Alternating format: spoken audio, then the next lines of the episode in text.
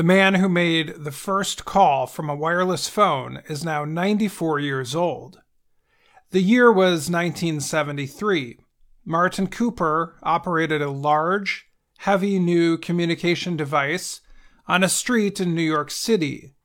The device was not physically connected to phone lines, but Cooper was able to make use of it. He called a technology business competitor.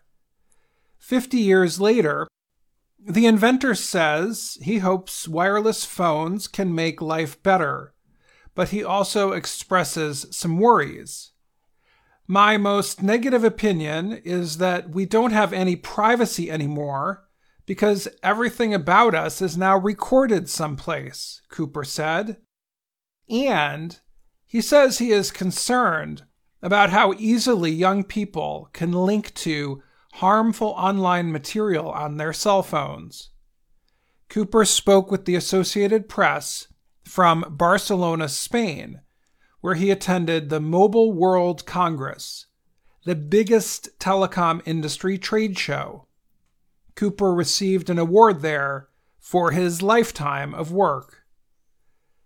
Cooper says he is an optimist.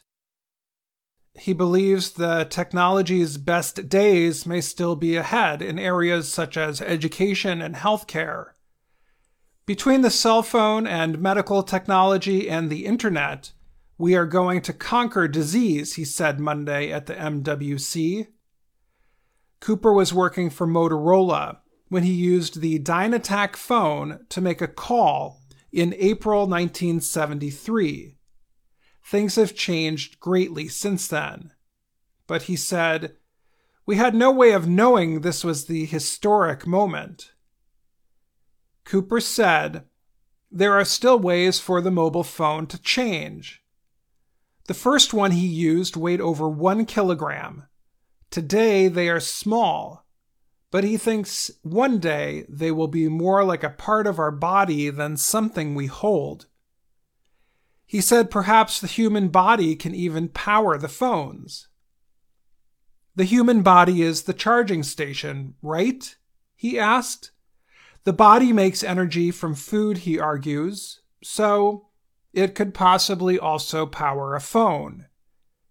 Instead of holding the phone in the hand, for example, the device could be placed under the skin. Cooper said he also hopes there can be more protection for internet users concerned about privacy and for children.